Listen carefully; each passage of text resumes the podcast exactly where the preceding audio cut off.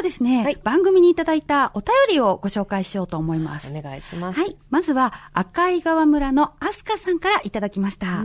東、う、子、ん、先生、山本さん、スタッフの皆さん、いつもためになるお話をありがとうございます。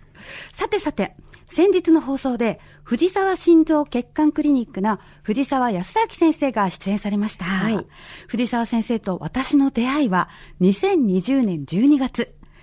私の父が健康診断の心電図検査で要検査となり、うん、藤沢先生にお世話になることとなったのでした。うん、当時の父は不整脈の症状が著しく、心不全を示す数値も非常に高く、かなり危険な状態にあったのですが、うんうん、藤沢先生に勧めていただいたカテーテルアブレーション術のおかげで、不整脈も改善し、日々元気に生活しております。よかった。藤沢先生は、私たち家族にとって、父の命を救ってくださった命の恩人なのです。なんと。ということです。はい。はい。そしてもう一通は、うん、帯広市のとんこさんからいただきました。うん、こんにちは。えー、ちょうど1年前に、慢性硬膜下血腫の手術を受けて1週間入院して、退院するために病院から一歩踏み出した時に、バーンと左足全体が腫れました。大変。ほんの一瞬の出来事でした。それが静脈血栓とは分からず、手術を受けた病院でも分からず、うん、3件くらいの病院でたらい回しにされ、10日間の時が過ぎ、もう一度手術を受けた病院を受診して、左足の脈が弱いと、静脈血栓だと診断されました。うん、私の場合は、ほんの一瞬の出来事で、左足が象の足のようになり、曲げることもできず、発見が遅れたので、血栓は石灰化してしまいました。どうぞ皆様気をつけてください。ちなみに、入院中もリハビリに励んでいますましたよ、とのことでした。ああ、大変でしたね。はい。あの、藤沢先生、すごい、なんかリアクション、皆さんのね、うん、あの、リスナーさんからのリアクションが大きくて、そうですね。なんかすごいなと思ったんですよね。うん、はい。あの、まあまあ、藤沢先生からのリアクションをお待ちしておりますが、はい、そう、小樽商科大学のね、コース終わっちゃったんですよね。もう終了。うん、そう、まあ、もうもう少しで終わっちゃうんですよ。えー、なので、まあちょっとね、クラスメートたちとの交流も、これから、あの、プライベートでやっていこうと思いますし、はい、また学びがあったら共有しようかな、なんて思ってますけど。そうですね、たくさんの出会いがありましたもんね。ね藤沢先生予防人気だから、はい。ね、お願いします。それでは、ドクタートークのラジオ診療室、今日のテーマは？電子カルテの共有、どこまで進んでる？というお話です。電子カルテの共有、どこまで進んでる？ですか？そう、あのね、標準化電子カルテっていう話題なんですけどね。はい。一般社会でどの程度浸透してるのかなって思って、なんか私、こう、なんていうんですか、専門ボケみたいな感じでよくわかんなくなっちゃってるんですけど、山本さんはこの件ってどの程度、まあ、認識してます？その後の、あの、標準化電子カルテっていうのは全然聞いたこともないですけれども、うんうんうん、病院に行くと、未だに手書きでね、対応してくださる先生が多いなっていうのは印象として今持ってるんですけど。なるほど。はい、まあ、私も本当は手書きの方がいいんだよね。で、もう本当、ぶっちゃけて言うとそうなんですけど、はい、まあね、あの、最近ね、医療 DX っていう概念があるんですよ。あの、保険証がマイナンバーカードになるとかのあれですね。はい、そうそうそうそう。マイナポータルで自分のあの健康診断結果が見れるようになるって。ね、なんかそういうのね、なんかプロモーションあるよね。それなんですよ。はい、でね、えっ、ー、とね、全国医療情報プラットフォームっていう仕組みがあるんですよ。で、まあ、まだ、まだないんだけどね、これからできるらしいんですけど、えっ、ー、と、去年の6月ぐらいに、まあ、この先どんな感じでこれ作ってきます、みたいなスケジュール感が発布されたんですけど、はい、まあね、私個人の主観ですけど、紙も好きな私としては、まあ、医療現場ついていくのが大変なんですよね。っていうかね、もう便利であるかもしれないけども、ちょっともういろんなことがね、問題あるまま進みすぎてませんかって思ってます。うん、まあ去年でしたか、マイナンバーと紐付けられた健康保険証の情報が間違えていたとか、そうそうまあそれまでもいくつかトラブルがありましたし、正直、まあ私たちにとっても不安感はなくはないなっていうところではありますね。でしょ、はい、まあさらにこの先の話、そんな不安ありつつのこの先なんですけど、実は国は日本の医療機関、まあ病院とかのカルテを標準化、つまり共通の枠組みの中で患者さんの情報をね、いろんなこう医療機関、どの病院に行っても同じカルテ見れるようにみたいな閲覧し合えるようなシステムを作りましょうってことで進めてるんですよ。あ、でもそれは無駄もはじ、省けて、うん、あの、安全そうで良さそうですね。でしょ、はい、そういえばね、まあ社会にそれが実装されれば理想的ではあるんですよ。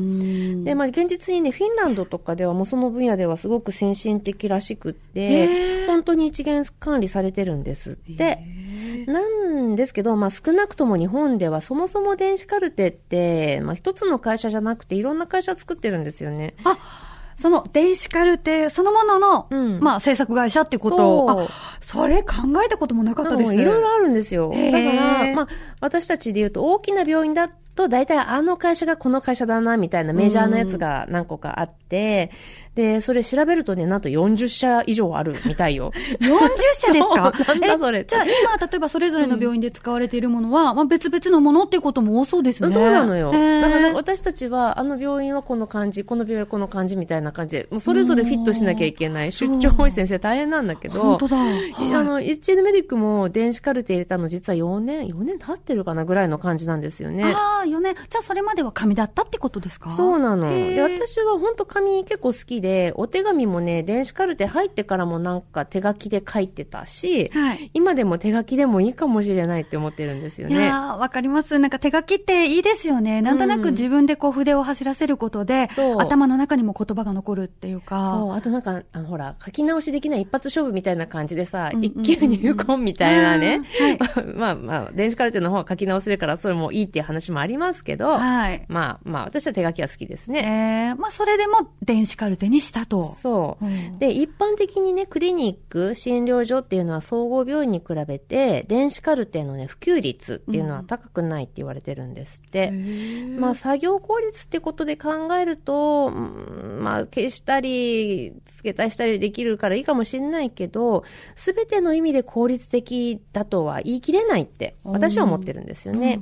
まあ、検索かけたりとかさ、あと何をどこに書くって決まりがあった方が、もしかしたら患者さんのためになるかなとも思うし、情報があっちゃこっちゃいかない、散乱しにくいっていうのもあるかもしれないんですけどね。うん、まあ、データとしてっていう意味での安心感と、うん、まあ、それそれ。ね、手書きの温度とか頭の中に残るメモ書き一言の大切さとか。そうそう、それなのさ、ね。そういうどちらもどちらの良さがあるとは思いますよね。ね絵描けるしね、なんかね、紙の方がね。そうですね。ううんうんうん。で、いよいよ電子カルテを入れるよっていう時には、うん、なんかこういろいろな中から選んだりしたんですか？もしたの。そうなの。で、医療機関としてはもうどの電子カルテ入れようかなっていう選ぶ側の立場になるから、うん、こう規模感とかね、使い勝手とか、あとはもうコスト、値段ですよ。もう切実、いろんな要素を見て決めていく感じなんですよね。あなんかそれってあの会社でに取り入れるパソコンとか、うん、まあ家で使うパソコンとか、うんうん、そういうのを選ぶのとちょっと基準が似てるような感覚ですね。そうそう似てますよね。我が事だとね、やっぱね、あの、奴隷にするみたいな感じになるわけ。悩みますよね。悩みます。はい。まあなので、電子カルテを導入するっていうことも、それ自体で大きなね、ハードルっていうふうに私は当事者として思うわけですよ。はい、そうですよね。しかも何十社もあるんですもんね。うん、で、それをこの度、国を挙げて標準化するっていうことになると、これは大変そうですよね。でしょうも大変じゃないわけがないんですよ。はい。ね。だ電子カルテ入れるだけでもまあまあ大変なのに、うんうん、それを標準化するっていう話です。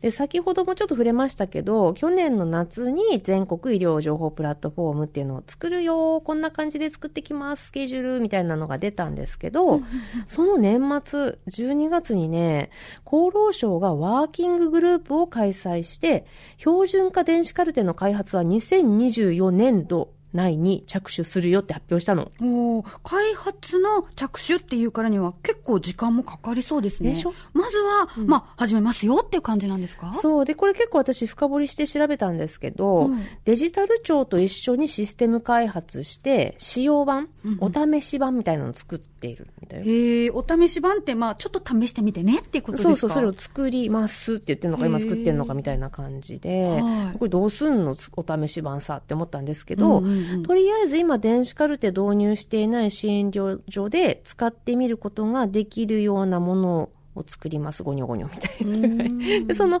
お試し版を2024年内にリリースするらしいんですよ。えっていうことは今年ってことですよね？そう。はい。でね、はいちょっと現実味がないほどのスピードじゃないかなって思って。あそうですよね。なんかこう本当にね、これ実現するのかいっていうのが、私の率直な感想なんですよ。そうですよね。うんいや、ここでですね、ちょっとすっごく基本的なことを聞きたいんですけれども、はいはい電子カルテの標準化って、まあ、患者さんの情報を複数の医療機関で共有できるようにするためにっていうのが目的ということでしたよね。そうです。で、それってどんな情報が共有されるんですか？あの、まあ、どこに行っても自分の同じ情報を見てほしいっていう観点から考えたときに、はいあの、ちょっと見逃されちゃ困る情報っていうふうに考えてもらえれば分かりやすいかなって思うんですよね。別に趣味の話とかどうでもいいよね。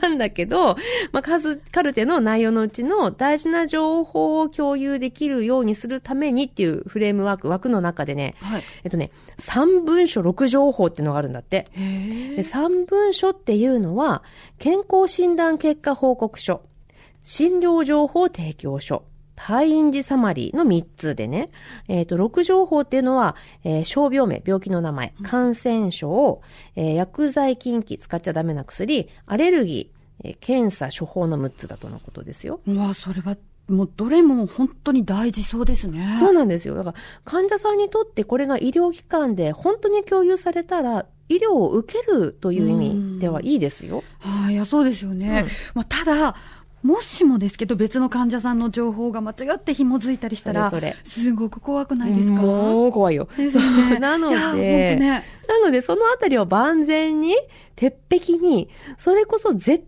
対に間違わないようなシステムじゃないとリスクは大きいと私も思っているので、うんこれからも私、この件についてはちょっと注目して情報を追いかけていこうと思ってます。はい、ぜひまた教えてください。はい今日は、電子カルテの共有、どこまで進んでる？というお話でした。